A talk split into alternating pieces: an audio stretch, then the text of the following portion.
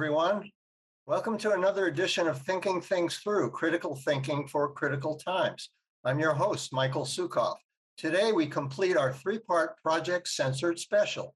Last month, we talked with Peter Phillips, former director of Project Censored, and Andy Lee Roth, the current associate director.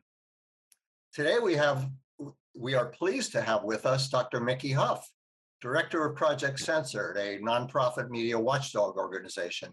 We're going to be discussing big tech, corporate media, and the news. What's wrong with today's U.S. news media? Welcome to the show, Mickey. Hi, Michael. It's a great, uh, great opportunity to be with you. I'm very appreciative. So, and uh, I hear this is the third third installment for Project Censored. So, I feel very fortunate that you are showcasing our work. So, thank you very much for that. You're welcome. And this will be the capstone. Uh, in addition to being the current director of Project Censored, you also are president of the Media Freedom Foundation, which is a nonprofit corporation that supports First Amendment organizations and investigative research. You are also professor and chair of the social science and history programs at Diablo Valley College in Pleasant Hill, California. And finally, you are also a host of the weekly Project Censored show on Pacifica Radio in Berkeley, California, which also airs on some 50 stations from Maui to New York and online everywhere. And in the interest of full disclosure, I was a co host with you on the Project Censored show in 2018. Uh, Mickey, is there anything you'd like to add briefly about your background and interests? Well, no, I think we can just jump right into the to the conversation. That stuff will come out. Um, have several books out this year uh, related to Project Censored, including Project Censored, uh, that overlap with the theme here on critical thinking, critical media literacy, uh, conflict management, mm, you know, various things that we seem to um, we don't have prioritized enough in our society. So I'm looking forward to our conversation, Michael. So as we've discussed uh, on this show, and I've discussed with with you, thinking things through this show seeks to help viewers and listeners to learn to think critically about important issues in the world today by showing them ways of looking at and thinking about these issues from alternative, more critical perspectives. And we've talked on previous shows what I mean by critical, but uh, we don't need to go into that now unless it comes up in the course of our conversation. So this includes learning how to question the ways in which these issues often are presented to and framed for us by the mainstream media. And that notion of frame may be something that'll come up in our discussion. So uh, before we, we begin, Mickey, let's talk a little more about what Project Censored is, what it does, and why you think what it does is important in our current media climate. Thanks, Michael. Project Censored is the longest continuously extant media watchdog, if you will, in the United States founded in 1976 by Carl Jensen, background in sociology and communications, also came from a media background, journalism background. He founded the project at Sonoma State University in 1976 as a class question, basically a class project that turned into Project Censored.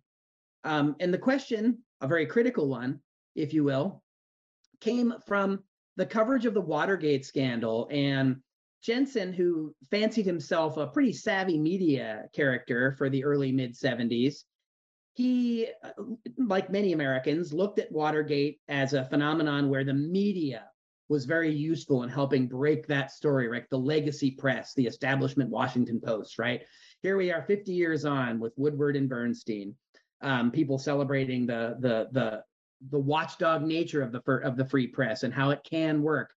Curiously, however, uh, the critical element of this is Carl went back and looked and realized that that there were more media outlets, independent alternative media outlets, that were actually on to Nixon's corruption and covering a lot of Nixon's corruption prior to Washington Post really digging in to the Watergate series. But of course, it's the uh, the platform of the Post which got a lot of attention, uh, which is which is laudable. That's what the free press should be doing as a fourth estate, holding those in power to account. But Jensen Jensen noticed that it was also an opportunity to point out how the media um, scoops each other. And he wanted to, to, to start a class exercise, an investigation. How many stories do the legacy press miss? How many are delayed? How many do they never get to at all? I just Um, interrupt so- you for a second. What is a legacy press? So we're talking about the establishment press, legacy press, corporate media. This, Michael, is what most people refer to as the mainstream media. The reason we don't use that term at Project Censored is because there's nothing mainstream about six corporations that control 90% of the outlets that people commonly use. It really, the, in other words, that really riffs on the problem of media ownership who owns it how do they use the alleged public airways how to advertising uh, does advertising play a role for media profits to run as a business rather than as a public service? Uh, who are the newsmakers and shapers? Um, how does negative feedback or flack affect that affect that? And what is the ideological bias of those who own the press? Now michael you might be sitting there nodding as a sociologist saying you just rattled off the propaganda model and you'd be right. That was Ed Herman and Noam Chomsky's propaganda model from Manufacturing Consent of 1988, 12 years after the founding of Project Censored. But Carl was asking these questions early on, and, and he had a whole class then that was formed that was Project Censored. And they would have students investigate the independent press to find out what the corporate media, the mainstream media, what were they missing and why. Uh, we, and I just want to mention, we are going to get into some definitions of terms, including propaganda, a little bit later in the show. Um, okay, well, great. Um, so, uh, as I understand it from your website, and um, could we please show the Project Censored website address on the screen for our viewers? Uh, so, part of Project Censored's mission, as I understand it, is to expose and oppose news censorship and to promote independent investigative journalism, media literacy, and critical thinking. Now let's let's unpack all that a little, okay? To start with, let's talk about what quote news unquote means. How do you define it? And uh, how do you distinguish it from some of these other terms like propaganda, opinion, or even what used to be called infotainment?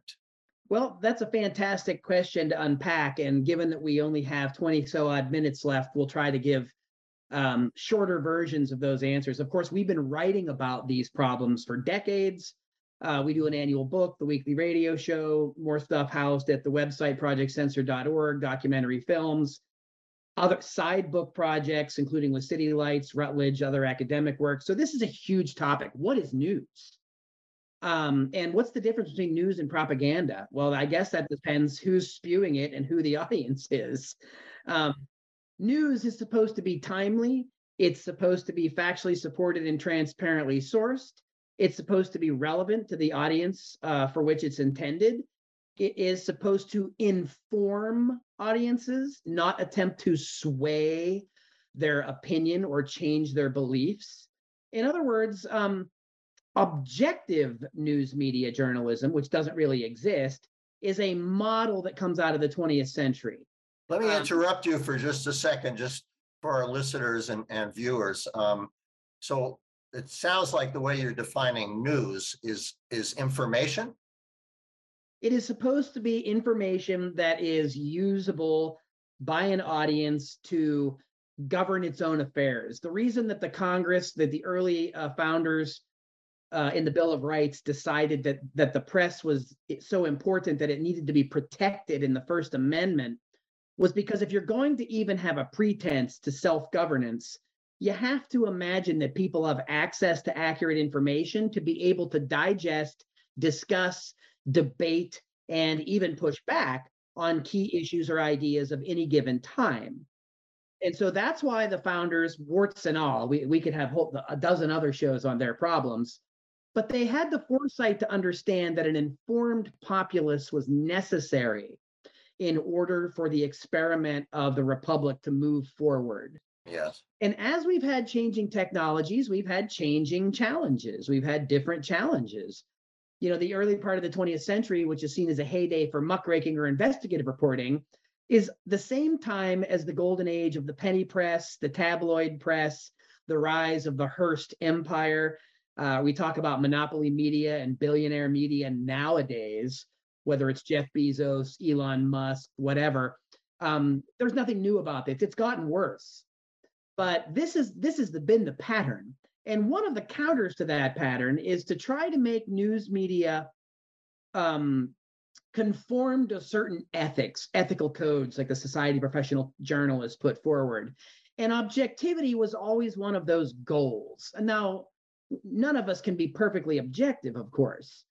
But the goal was is if we practice journalism in a way that is informative, um, that uh, outlines conflicts of interest, that gives audiences disclosures, that doesn't hide financial interests, that really just tries to, well, look, some of the slogans in our corporate media now, um, they're propaganda.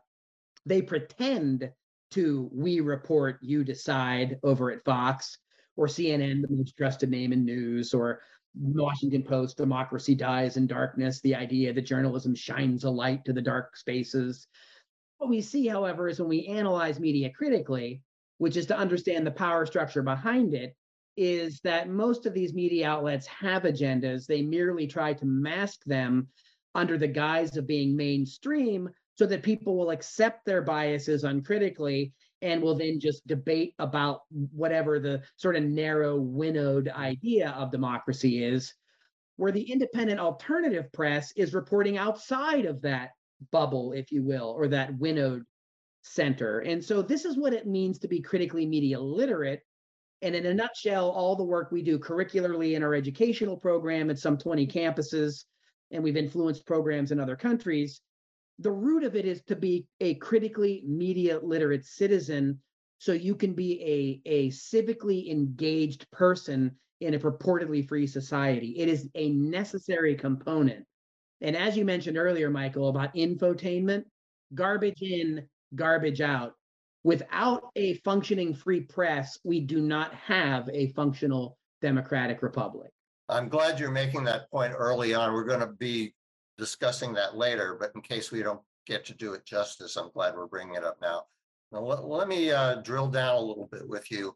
Uh, so you've basically defined what news is, ideally what it is. Um, and then, you know, you've mentioned infotainment and propaganda. So what are the differences between these three? Because uh, if I, I would guess, and I, I think I'm probably on target, that if I just picked any person off the street and said, uh, well, uh, is MSNBC propaganda? And, and most people would probably, oh, absolutely not. But you seem to be in digging a little deeper, saying something quite different so, and I know there are shades of gray here. So what's the difference between the ideal of news and propaganda? And what are those shades of gray that we see today? That's a fantastic question. And I suppose, again, the people that watch MSNBC or read the New York Times, uh, they're less likely to see those sources as problematic. They're less critical of things where they find agreement, which is the product of confirmation bias as a we talk about cognitive biases, you know, we talk about critical thinking tools, fallacies. We teach all of these things as part of critical media literacy. Um, Fox News, you ask the average viewer about Fox News, depending, you'll say, oh no, Fox News is total right wing propaganda, unless you happen to be a devotee of Tucker Carlson, and then you see him as one of the only truth tellers in a forest of liberal lies, right? So propaganda is any kind of information that has as its goal persuasion, basically. It wants people to come across um, in agreement with whatever its message happens to be. Now, the difference is, is objective journalism is there to inform people, and if those facts persuade people to whatever conclusion they come to, so be it. But the journalist shouldn't be tethered to the outcome. The outcome is to provide information in historical context. Propagandists are different. Their intent is to get adherence by hook or crook, whether by deception or truth. Um, the best propaganda, going back to the French uh, theorist Jacques Ellul, talks about propaganda. The best propaganda is true because you don't have to change any of the information, right? You just you you say something that's factually true to an audience and they believe it. And if you want them to believe you, the intent is still propagandistic, but deception wasn't necessary. Now we have different degrees of propaganda white propaganda, gray propaganda, black propaganda. Um, propaganda scholars have studied this for, for decades. And uh, this is where things get uh, as you mentioned, gray, Michael. This is the devils are in the details, right? Always. And it's the intention to deceive. Hmm? Hmm? No, go ahead. It's the intent to deceive, which is the bigger problem than anything. We all make mistakes. Misinformation is me passing along erroneous information without my potential understanding that I'm doing so. I'm a I'm a conduit of a falsehood, but I didn't do it with the intent to deceive. Disinformation. Disinformation is deceptive. The intent is to deceive an audience. And deception and disinformation usually involve some degree of censorship. We don't want people to know the full context. We don't want people to know all the details because if they did, they might ask questions and then they would be harder to propagandize. Okay, I have a question for you. Um, I understand what you're saying about whether or not the intent is there, but here's an example. Fox News, MSNBC, CNN, uh, the, uh, the newscasters who are on the screen or mm-hmm. that we're listening to, they may not have the intent to deceive or propagandize. But what about the, the forces behind the scenes that are creating the frame in which they're presenting what they're presenting and what they're presenting is not always the whole picture.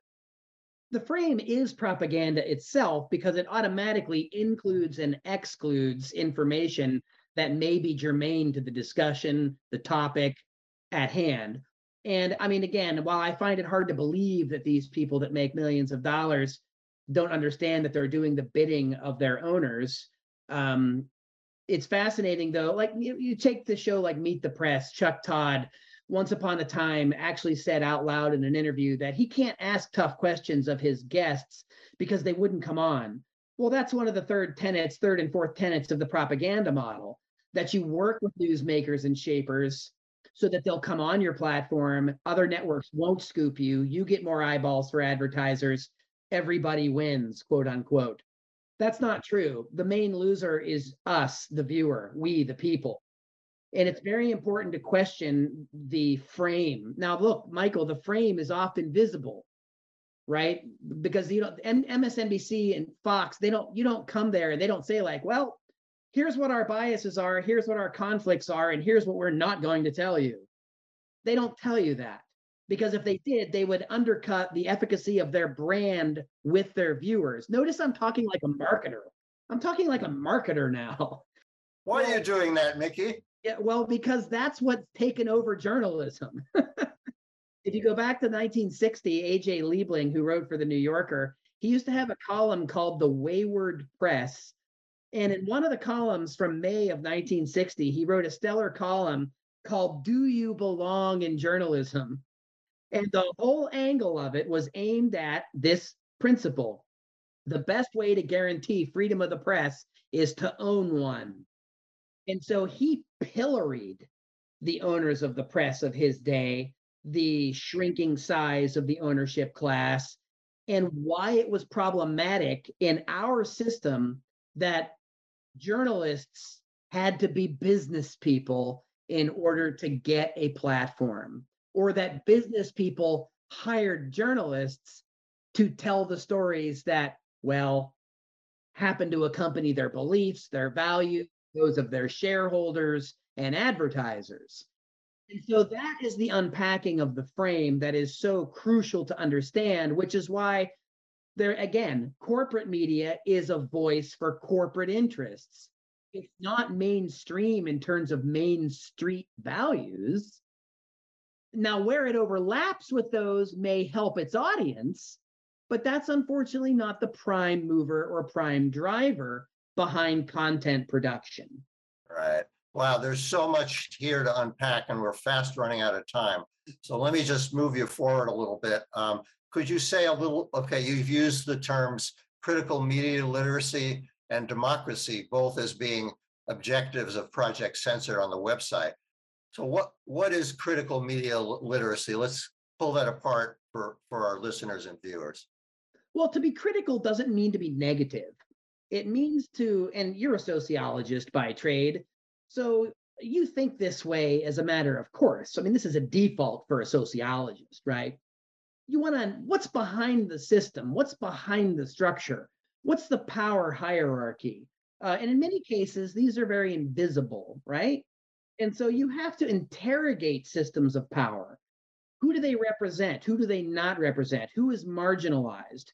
Um, intersectionally, how do issues of race and gender and class play out in the power dynamic? And now, when we're adding media into this, it mm-hmm. means that we're simply asking all of these questions in our interrogation of the power structures that control media, which happen to be major corporations that operate privately for, for profit, even though they claim to operate the public airwaves in the interest of the public. Well, that's been shown again and again and again, tome after tome after tome, decade after decade, to be well intentioned, but not true.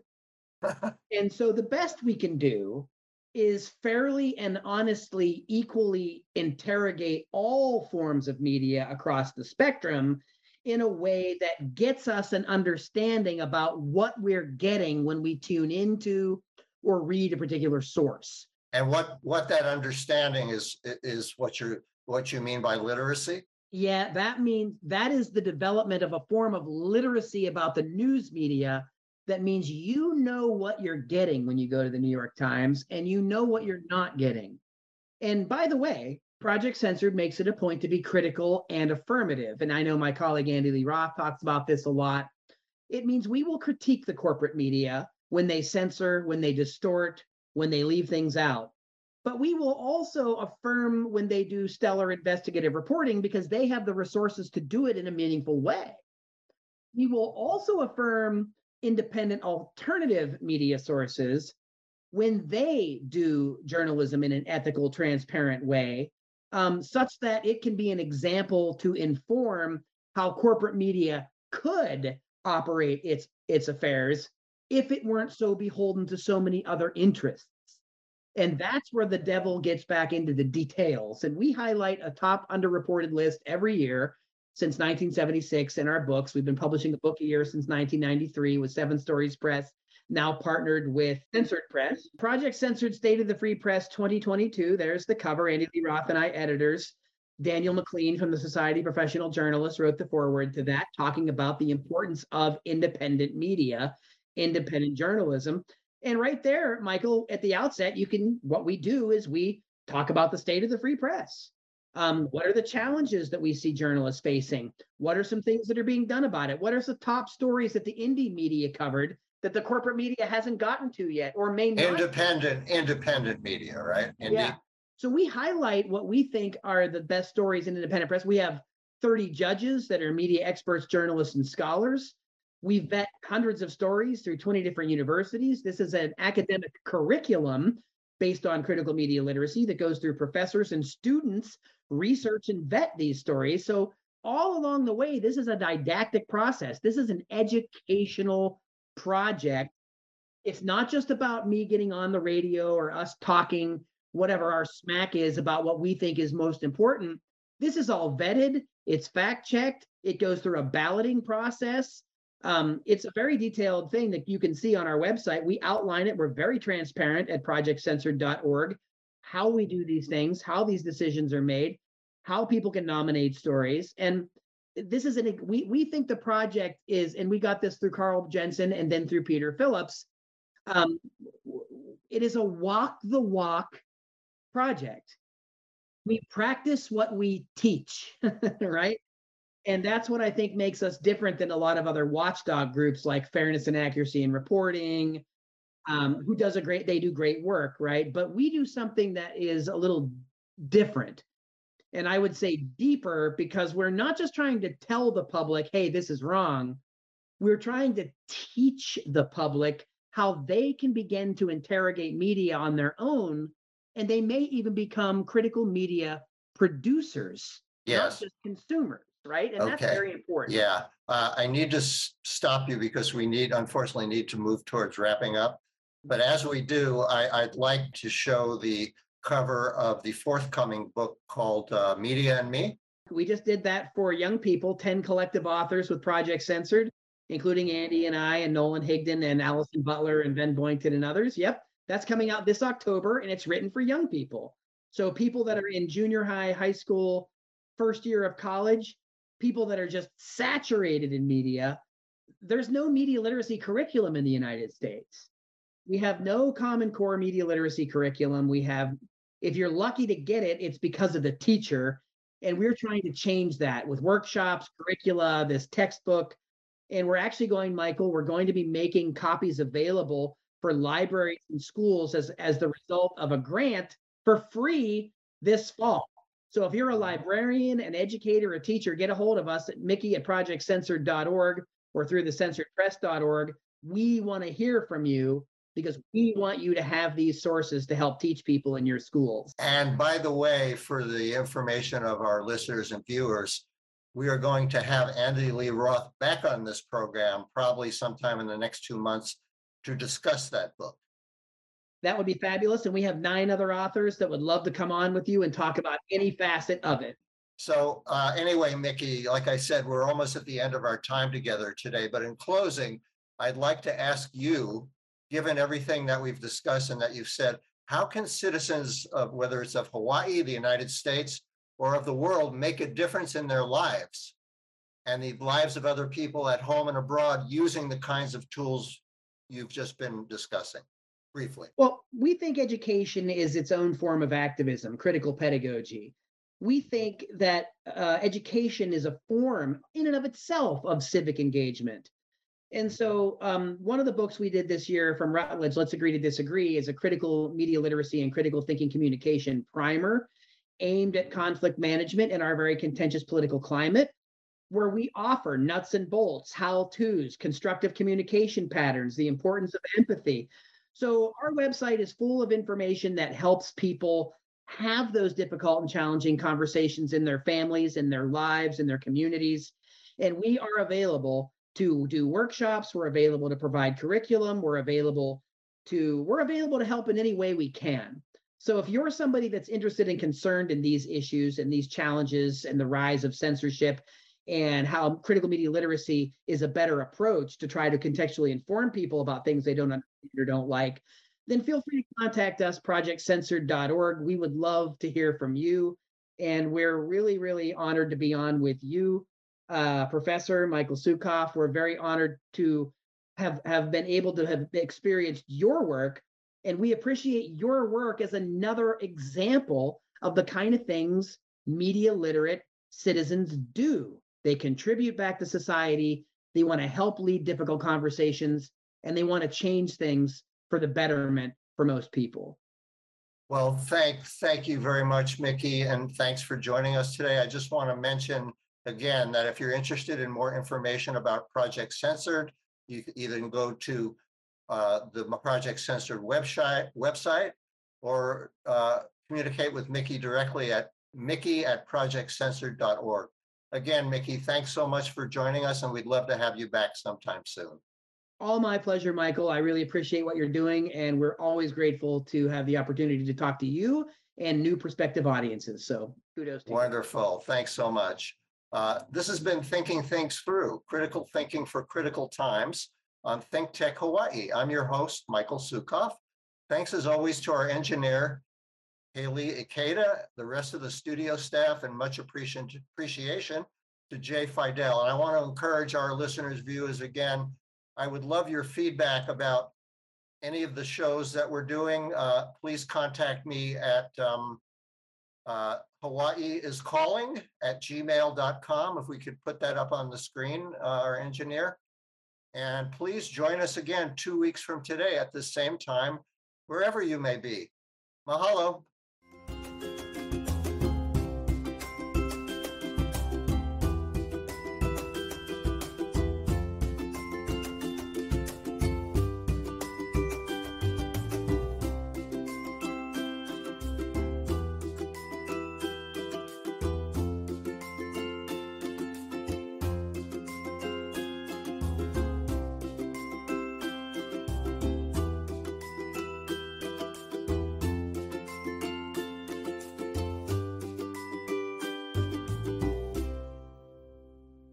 Thank you so much for watching Think Tech Hawaii.